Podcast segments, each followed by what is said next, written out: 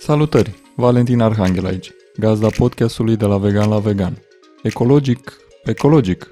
Dar ce înseamnă cu adevărat aspectul ecologic într-o comunitate intențională? Tot Ana Maria ne spune mai multe. Sincer, îmi doresc atât de mult să existe o conversație mult mai amplă pe subiectul ăsta, pentru că subiectul, termenul în sine de ecologie este uzitat sau folosit într-un mod care și-a pierdut valoare, însă asta pe mine mă întristează foarte puternic și simt nevoia să reclaim it, știi? să redobândesc valoarea și profunzimea și curăția acestui termen și să-l locuiesc în plinătatea lui. Să, să fie un termen locuit de toate semnificațiile pe care eu le-am, le-am experimentat și le văd valoroase și asta să ajungă la oameni într-un fel, cel puțin la oamenii din jurul meu.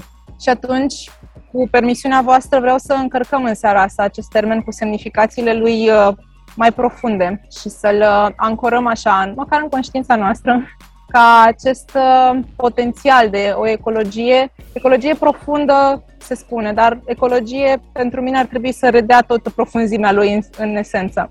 Da, ca să vă spun și de unde vine ecologia profundă, în mod ironic sau surprinzător, termenul de deep ecology a fost folosit pentru prima dată ever, când a fost recorded, când a fost vorbit public, a fost în România.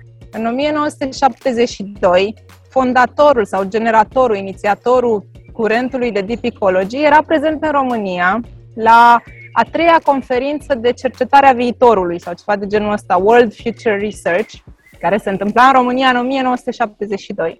Și acest domn uh, Arne Ness, un norvegian, a popularizat sau a început popularizarea acestui termen de aici, de pe, de pe la noi. Deep e o fracție foarte mică, ai zice foarte mică, a mișcării globale de ecologie.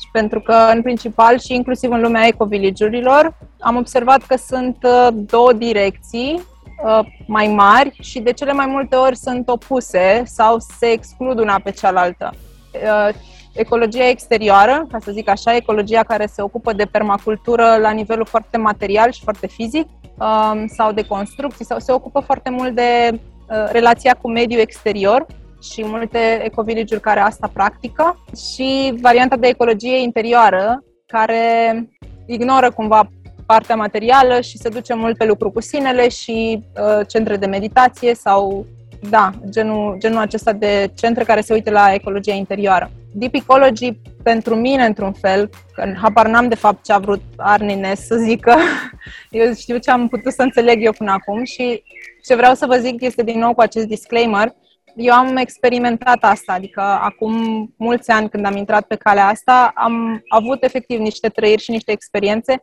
care mi-au arătat relația mea cu natura și apoi am ajuns să citesc despre asta, să citesc despre Arnines și Joanna Macy și să, de fapt, cuvintele lor să-mi descrie ceea ce eu am trăit și să aibă atât de mult sens pentru mine. Și de asta spun că e înțelegerea mea despre deep ecology, uh, e pur și simplu din experiență.